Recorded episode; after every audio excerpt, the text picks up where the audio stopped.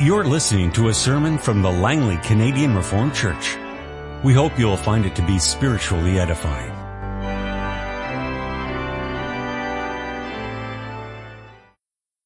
Let's now open to our scripture readings this morning in connection with the canons of Dort, chapter 3, 4, articles 7 through 10. First of all, we read from the book of Isaiah, chapter 55. Come, all you who are thirsty. Come to the waters. And you who have no money, come, buy and eat. Come, buy wine and milk without money and without cost. Why spend money on what is not bread and your labor on what does not satisfy? Listen, listen to me and eat what is good and your soul will delight in the richest of fare. Give ear and come to me. Hear me, that your soul may live. I will make an everlasting covenant with you. My faithful love promised to David. See, I have made him a witness to the peoples, a leader and commander of the peoples. Surely you will summon nations you know not, and nations that do not know you will hasten to you, because of the Lord your God, the Holy One of Israel, for he has endowed you with splendor. Seek the Lord while he may be found. Call on him while he is near. Let the wicked forsake his way, and the evil man his thoughts. Let him turn to the Lord, and he will have mercy on him, and to our God, for he will freely pardon. For my thoughts are not your thoughts, neither are your ways my ways, declares the Lord. As the heavens are higher than the earth, so are my ways higher than your ways, and my thoughts than your thoughts. As the rain and the snow come down from heaven, and do not return to it without watering the earth, and making it bud and flourish, so that it yields seed for the sower and bread for the eater, so is my word that goes out from my mouth. It will not return to me empty, but will accomplish what I desire and achieve the purpose for which I sent it. You will go out in peace, in joy rather, and be led forth in peace. The mountains and hills will burst into song before you, and all the trees of the field will clap their hands. Instead of the thorn bush will grow the pine tree, and instead of briars the myrtle will grow. This will be for the Lord's renown, for an everlasting sign which will not be destroyed. Let's also turn to the Gospel according to Matthew chapter 13, where we'll read verses 1 through 23. That same day, Jesus went out of the house and sat by the lake. Such large crowds gathered around him that he got into a boat and sat in it, while all the people stood on the shore. Then he told them many things in parables, saying, a farmer went out to sow his seed. As he was scattering the seed, some fell along the path, and the birds came and ate it up. Some fell on rocky places, where it did not have much soil. It sprang up quickly because the soil was shallow. But when the sun came up, the plants were scorched and they withered because they had no root. Other seed fell among thorns, which grew up and choked the plants. Still other seed fell on good soil, where it produced a crop, a hundred, sixty, or thirty times what was sown. He who has ears, let him hear. The disciples came to him and asked, Why do you speak to the people in parables? He replied, The knowledge of the secrets of the kingdom of heaven has been given to you, but not to them. Whoever has will be given more, and he will have an abundance. Whoever does not have, even what he has will be taken from him. This is why I speak to them in parables. Though seeing, they do not see. Though hearing, they do not hear or understand. In them is fulfilled the prophecy of Isaiah. You will be ever hearing, but never understanding. You will be ever seeing, but never perceiving. For this people's heart has become calloused. They hardly hear with their ears and they have closed their eyes. Otherwise they might see with their eyes, hear with their ears, understand with their hearts, and turn and I would heal them. But blessed are your eyes because they see, and your ears because they hear. For I tell you the truth, many prophets and righteous men longed to see what you see, but did not see it, and to hear what you hear, but did not hear it. Listen then to what the parable of the sower means. When anyone hears the message about the kingdom and does not understand it, the evil one comes and snatches away what was sown in his heart. This is the sow, the seed sown along the path. The one who received the seed that fell on rocky places is the man who hears the word and at once receives it with joy. But since he has no root, he lasts only a short time. When trouble or persecution comes because of the word, he quickly falls away. The one who received the seed that fell among the thorns is the man who hears the word. But the worries of this life and the deceitfulness of wealth choke it, making it unfruitful. But the one who received the seed that fell on good soil is the man who hears the word and understands it. He produces a crop yielding a hundred, sixty, or thirty times what was sown. Beloved congregation, the Lord Jesus Christ. Recently I came across a true story of an older Christian man. Now, we don't do this in our circles, but this older man was asked to give his testimony in front of an audience. The man told about how God had searched for and found him, how God had loved him, how God had saved him through Christ. In all this, he, he gave a great witness to the work of God in his salvation. He pointed his listeners entirely to God. Afterwards, somebody came up to him and, and criticized him for what he'd said. This person said, you know, I, I appreciated all that you said about, about what God did for you. But you didn't mention anything about your part in it. You know, salvation is really part us and part God. You should have mentioned something about your part. Oh yes, the older man replied. I apologize for that. I'm sorry.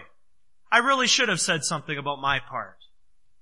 My part was running away, and his part was running after me until he caught me. Now that story tells us a lot about the nature of the gospel, the nature of God's work in our lives. On our own, apart from God's work in our lives, we all run away. But God goes after us. God chases us, grabs hold of us, gives us the righteousness of Christ, and takes us for His own sons.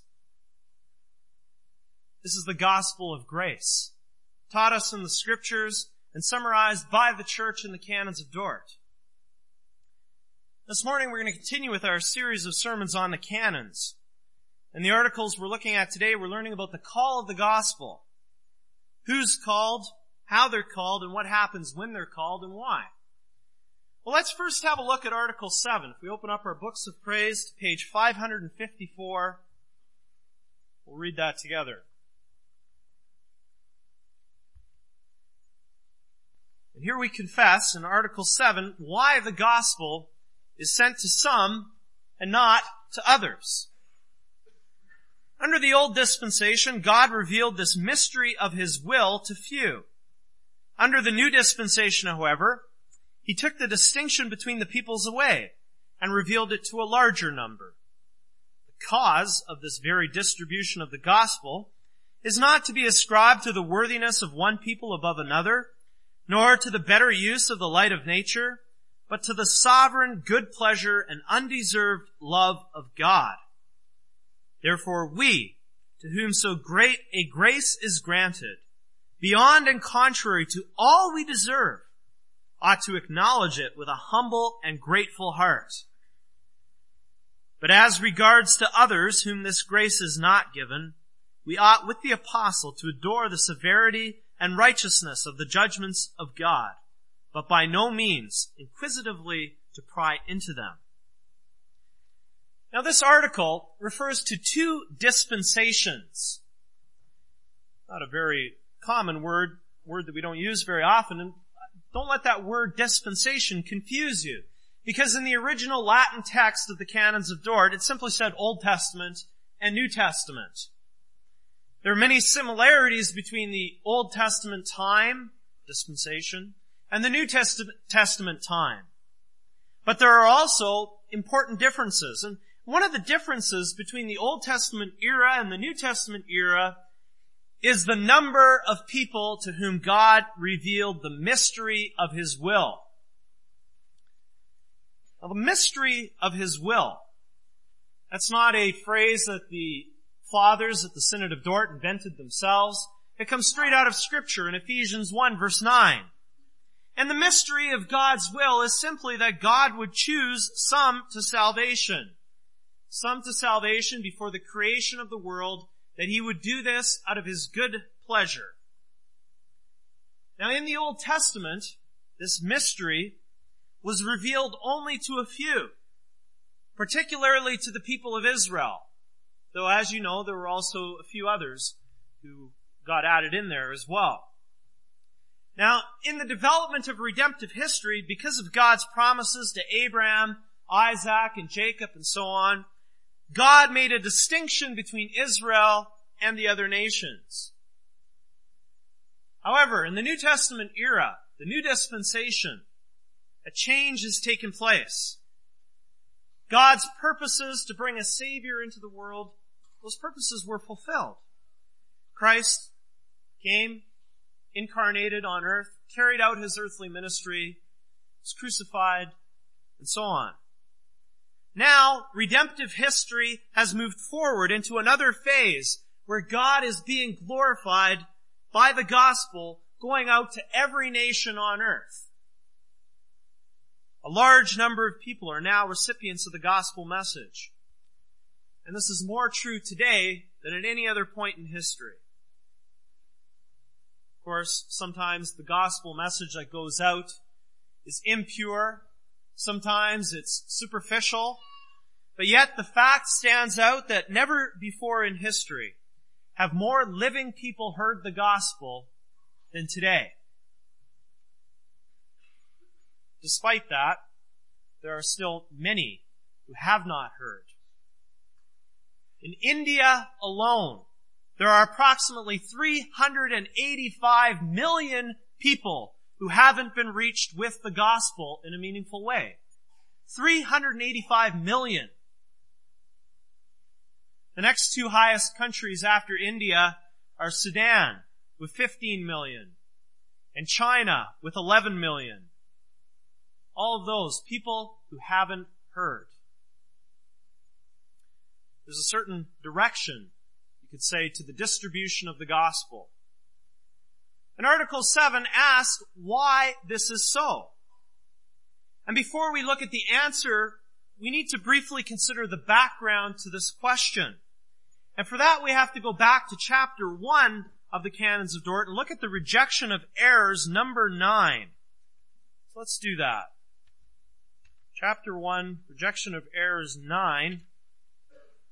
That is on page 544. We can take a look here and we can see what the Arminians believed on this point. Now keep in mind that in these errors, these are actual quotations from Arminian writings.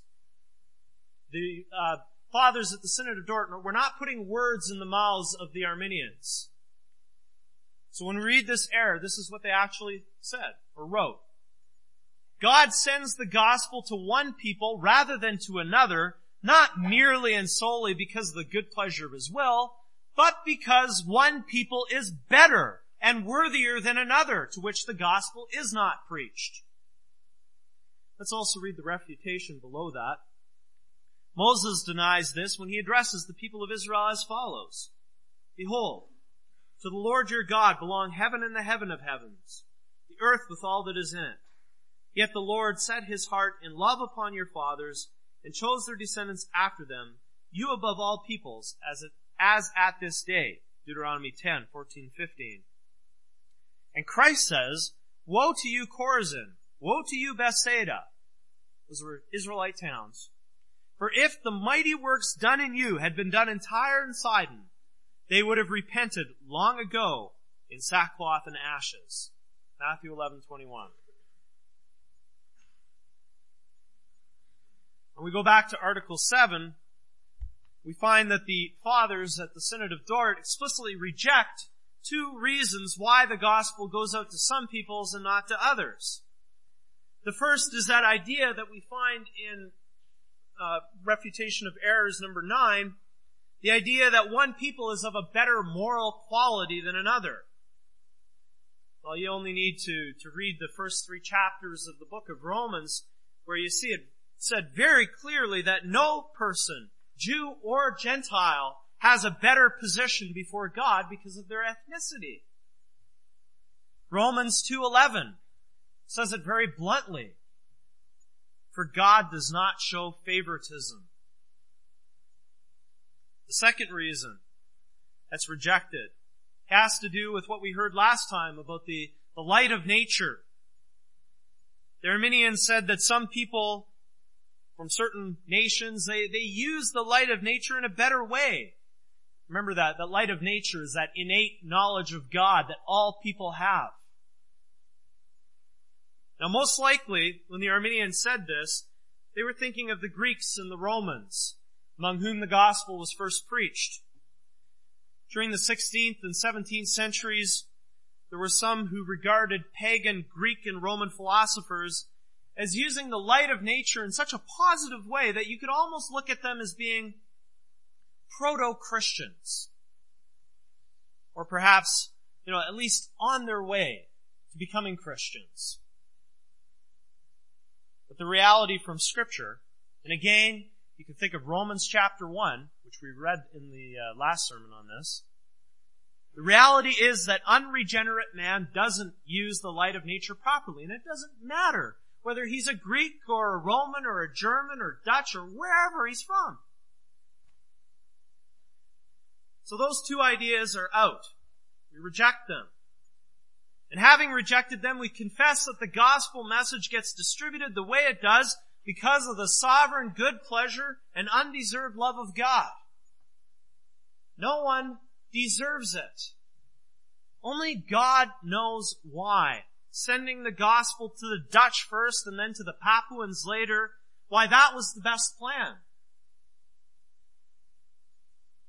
It's one of those secret things spoken of in Deuteronomy 29. A secret thing that belongs to God, which we should not pry into. Instead of being nosy, we should simply be humble and be thankful that God did send the gospel to us and to our forefathers. We didn't deserve it. We have no reason for pride. God didn't send the gospel to us or to our forefathers because we're so worthy, because we had such great character traits. He did it out of His good pleasure. He did it for His glory. And we should simply acknowledge that and praise God for it. And believing that God knows best because He is God. We can also adore Him and honor Him for what He's decided for others. And that's not to say that we become fatalistic and we say, well, you know, God has decided that there are 385 million people in India who haven't heard the gospel and I guess that's just the way it's gotta be. I guess we can leave it at that. Brothers and sisters, we can't adopt that way of thinking because scripture clearly tells us that God's will is for the gospel to go out to every tribe, tongue, people, and nation, including the 385 million who haven't heard in India. Think only of the Great Commission at the end of Matthew 28. You see, there's a difference between God's decree, His decretive will, and God's command, His preceptive will. God's decree is that up till now, those 385 million people haven't heard. But you know, it's not necessarily God's secret decree that in 10 or 15 years, those 385 million people still haven't heard. We don't know. That's why God's decretive will is sometimes called His secret will. We don't have access to it. Only God knows. We still have God's command. We have His preceptive will clearly laid out for us in scripture.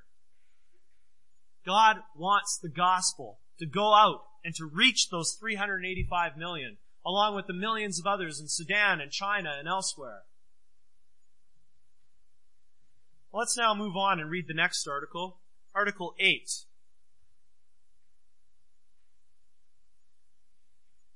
Article 8, the earnest call by the gospel. But as many as are called by the gospel are earnestly called. For God earnestly and most sincerely reveals in His word what is pleasing to Him. Namely that those who are called should come to Him. He also earnestly promises rest for their souls and eternal life to all who come to Him and believe. This article introduces the notion of the call of the gospel. And here again, we need a little bit of background to see why this is important. We have to go back to the Arminians, or, or the Remonstrants, as they're sometimes called. The Arminians said that if the doctrines of grace are true, then God is cruel. God is a cruel teaser. Proclaiming the gospel to the reprobate, to somebody who will never come to saving faith, is like telling a blind man to see, or, or telling a, a lame man to walk. And then when that blind man doesn't see and that lame man doesn't get up and walk, you blame him for it. He's responsible for it. It's his fault. And so the Arminians said, either it's a sincere call of the gospel, which depends on the free will of man, or it depends on the sovereignty of God, and then it isn't really a sincere, well-meant offer. See the dilemma here? Article 8 responds to this dilemma by simply summarizing what the Bible says. The Bible teaches election. It teaches all the doctrines of grace. But the Bible also teaches us that God earnestly and seriously calls all those who hear the gospel. You can find that in several places in the Bible. But let's just look briefly at the passage we read from Isaiah 55. Now that passage was originally addressed to the people of God. So the earnest call of good news in the first two verses has to be understood in that context. In that framework, God earnestly and seriously calls his covenant people. But there's more, because in verses 4 and 5 we find that, that other nations are in view too.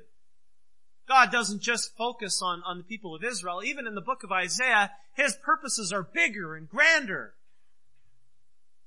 The good news of water, wine, and milk, and all those things, they, they, they represent life.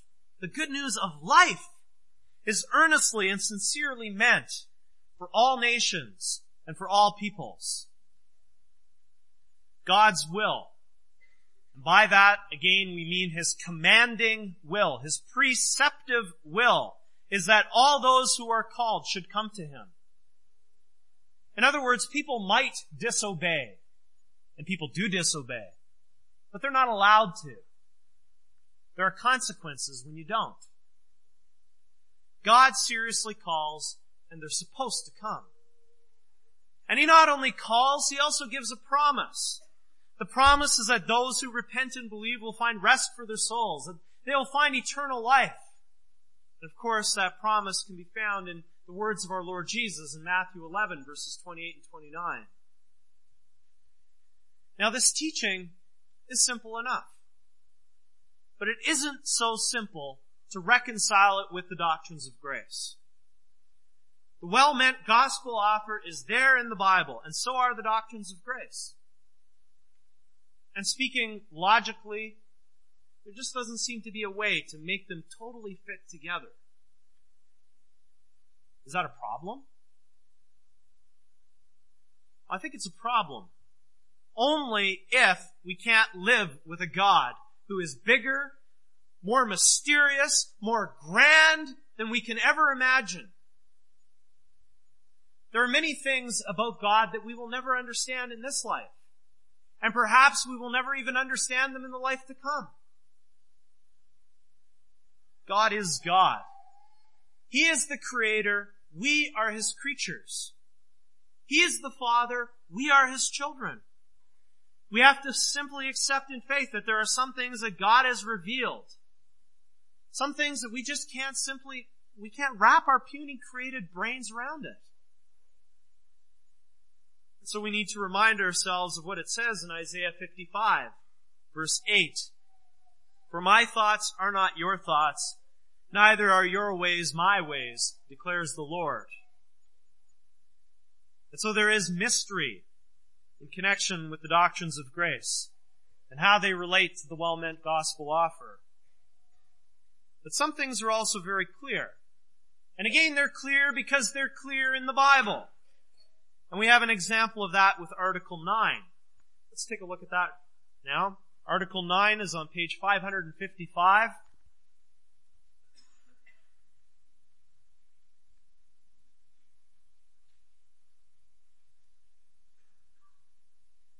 Why some who are called do not come. It is not the fault of the gospel, nor of the Christ offered by the gospel, nor of God who calls through the gospel and who even confers various gifts upon them, that many who are called to the ministry of the gospel do not come and are not converted. The fault lies in themselves. Some of them do not care and do not accept the word of life. Others do indeed receive it, but they do not accept it into their hearts, and therefore, after the joy of a temporary faith has vanished, they turn away Still others choke the seed of the word by the thorns of the cares and the pleasures of this world and bring forth no fruit. This our Savior teaches in the parable of the seed, Matthew 13. So we're dealing here with the question of why some who are called don't come. And just as it did in the article before this one, the synod first of all deals with the negatives, responding to the accusations of the Arminians about the Reformed teaching. The Synod said, listen, there's no problem with the gospel. The message of the gospel is, is clear. It's not confusing. It's not a complex message. Repent and believe in Jesus Christ so that the wrath of God will be turned away. Further, the Synod said, listen, there's no problem with the Christ offered by the gospel. It's not like Christ's work is, is lacking in some respect. And finally, also you can't blame God. God is the one who calls through the gospel. And he even gives all sorts of gifts to the unregenerate. God is good. He's full of grace even to those who reject him. So forget about blaming God. And so where does the blame lie? Well, it lies entirely with man. When somebody doesn't heed the gospel call, it's that person's fault. Entirely. For 100%. And to support this assertion, the canons refer to the parable the Lord Jesus told in Matthew 13. Now before we look at that parable in a bit of detail, I'd like you to notice something. At the end of Article 9, we read this statement, This our Savior teaches in the parable of the seed Matthew 13. Now look in your Bibles at Matthew 13. If you're using one of the Pew Bibles, uh, or if uh, you're using an NIV, Matthew 13, you'll see that there is a, a subtitle over the parable. It says, the parable of the sower. You see the difference?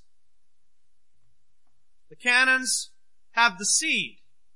Our Bibles have the sower. Now, of course, the subtitles in our Bibles are not original to our text. The Greek New Testament was not handed down to us with subtitles. They're not the inspired Word of God. And to be fair, Bibles have been using this subtitle for many, many years. It's not a problem with the NIV. But what noticing this does, it shows a little bit of a shift in thinking since the time of the canons of Dort. the fathers at the Synod of Dort recognized that the focus in the parable is not on the sower, but on the seed. What happens to the seed? Does the seed produce fruit? In the, in the parable, the sower is in the background. The seed is what matters. And the seed is the same in each instance. And the seed in the parable represents the preaching of the gospel of the kingdom of God. And that's why verse 9 says, He who has ears, let him hear. The question this parable is putting to its recipients then and now is, what do you do with the gospel when you hear it? Using the image of the parable, what kind of soil are you? According to the Lord Jesus, there are four different kinds. The first is the soil of the path. It represents those who hear the word, don't understand it, don't even care either. The seed doesn't even penetrate. The second is the soil of the rocky places. This stands for those who hear the gospel, who receive it for a little while, and then when persecution or, or suffering comes along, then they fall away. The third is the soil of the thorny places. This one hears the word. Because of worldliness and because of worries, the thorns and the cares of the pleasures of this world, this seed bears no fruit. Now in each of these instances, again note, the seed is the same. The sower is in the background, but the sower is the same person too. It's the soils that are different. The soils are 100% responsible for what kind of fruit they bring forth, or whether they bring forth any fruit at all. And so the Lord Jesus is asking, also asking us, what kind of soil are you? What do you do with the call of the gospel? The same parable makes it clear that there are some who do receive the seed. They hear the call of the gospel, they understand, and they come, they're converted to Christ, they produce fruit. And the reason why is discussed in the last article we're looking at this morning, Article 10, page 555.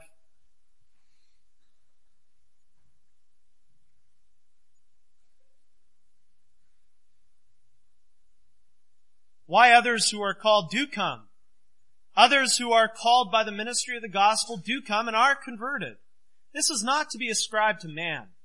He does not distinguish himself by his free will above others who are furnished with equal or sufficient grace for faith or conversion, as the proud heresy of Pelagius maintains. It is to be ascribed to God. He has chosen his own in Christ from eternity and calls them effectually within time. He gives them faith and repentance. He delivers them from the power of darkness and transfers them to the kingdom of his son.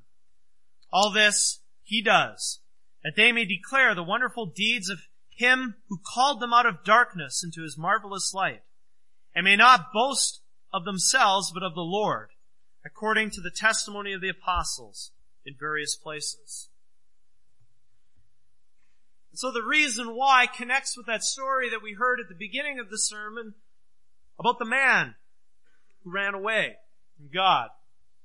All we bring to the salvation equation, all we bring of ourselves is our sin and our rebellion. God is the one who works to save. Notice in this article how often God is the subject of the sentences. He, that's God, has chosen his own in Christ. He gives them faith and repentance. He delivers them, and so on. The work of salvation is of God from first to last. Seems obvious, perhaps, to us. That's been disputed in the history of the church. And one of the first to question it was a fourth century British monk named Pelagius. Pelagius came to Rome and he was distressed. He was really bothered by what he saw there. He was bothered by the teaching that was going on in the church at Rome. It was the teaching of Augustine. It was the teaching of the doctrines of grace. Pelagius thought, this is too much. This is too far gone. And so Pelagius went on the offensive against the doctrines of grace and he taught that man is born good. Man is born with a free will. Man can exercise his free will. He can make his way back to God on his own. Eventually, took some time, but eventually a form of the teaching of Pelagius won the day in the medieval church. And finally, one day, another monk came to Rome.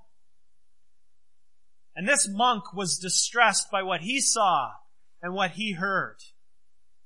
Through his trip to Rome and through a number of other means, not least of which was the Word of God itself, Martin Luther became convinced of the centrality of the grace of God in our salvation. John Calvin and the other reformers, they followed suit till finally God had powerfully restored the teaching of the doctrines of grace in the church. Then eventually, James Arminius and his followers came along and revived something of what the canons call the, the proud heresy of Pelagius. The Arminians denied that the work of salvation is of God from first to last. The person who believes has a part to play. They argued that believers are ahead above others because they exercise their free will, whereas others, they weren't so smart, weren't so good. And so, a consistent Arminian, and I, I say with thankfulness that there are not very many consistent Arminians in the world today. But if, the, if, if somebody was very consistent in their Arminian theology, it could be a very proud person. After all, he did his part for his salvation. He deserves some of the credit. He could say, I'm a big part of where I am today. I'm so proud of myself. And we all know the hymn, Amazing Grace. Well, perhaps you haven't heard the, the Arminian version. I'm not going to sing it for you, but I will tell you how, how the words go anyway. Arminian grace, how strange the sound. Salvation hinged on me. I once was lost and turned around, was blind, then chose to see. That's a joke. Of course, like I said, only a radically consistent Arminian would sing something so foolish. Most Arminians, whether they're self-conscious or not, and again I say this with great thankfulness, they would rather sing the original version by John Newton, the one that we're familiar with. Somebody recently did a survey at a Christian booksellers convention in the United States. They did a survey and they asked a good number of people, including a good number of pastors, whether the saying, God helps those who help themselves, whether that's a quote from the Bible. Well, the majority of people who were there agreed that that saying came from the Bible. God helps those who help themselves. Though nobody could remember the exact text. Well, it's not a biblical quote. It's not a biblical concept. In fact, the quote seems to originate with Benjamin Franklin. And old Ben had it wrong. God helps those who are completely helpless. That's the gospel of grace. And that's true not only for our justification, but also for our sanctification. God doesn't meet us halfway. Say, you do your part and then I'll do my part and together we'll get you saved. God takes us all the way. Our salvation is to be entirely credited to God. We confess that God calls us effectually.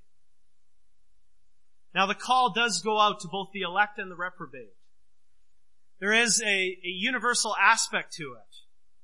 But with one specific group of recipients, with the elect, there's a different result. We say that God irresistibly and effectually calls those whom He chose.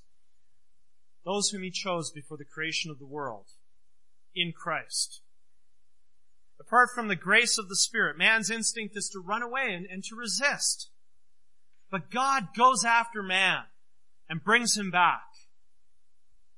In fact, John 6:44 gives us a, a powerful image. The Lord Jesus says there, "No one can come to me unless the Father who sent me draws him." And actually, the, the Greek word there for draws could also be translated as drags. The Father who sent me drags him. As in, man is dead. And God picks him up. And God drags him, pulls him back to, to life, into his presence. Through the gospel, God effectually calls the elect to fullness of life in Christ. And he does this all so that he would be more and more praised by us. And look at the way Article 10 ends by tying together the thoughts of, of several scripture passages which clearly speak of the purpose of God saving us. All this he does that they may declare the wonderful deeds who called them, of him who called them out of darkness into his marvelous light, and may not boast of themselves, but of the Lord, according to the testimony of the apostles in various places. If we're going to boast, we boast forever and ever in the Lord. And so, brothers and sisters, what does this teaching do to your heart? Doesn't it stir up in you something? Doesn't it stir up in you praises for the sovereign God of grace? When you hear the glorious good news that you're receiving the gospel call, you're believing the gospel call, all of that is God's work. Doesn't that make you want to praise Him? And to do that in a powerful way. I'm looking back to Article 6, we're reminded that it is by the power of the Holy Spirit that God does all these things. And so I think it's particularly appropriate that again we, we sing a song of praise to Him. Amen. This has been a sermon from the Langley Canadian Reformed Church. For more information, please visit us on the web at www.langleycanrc.org.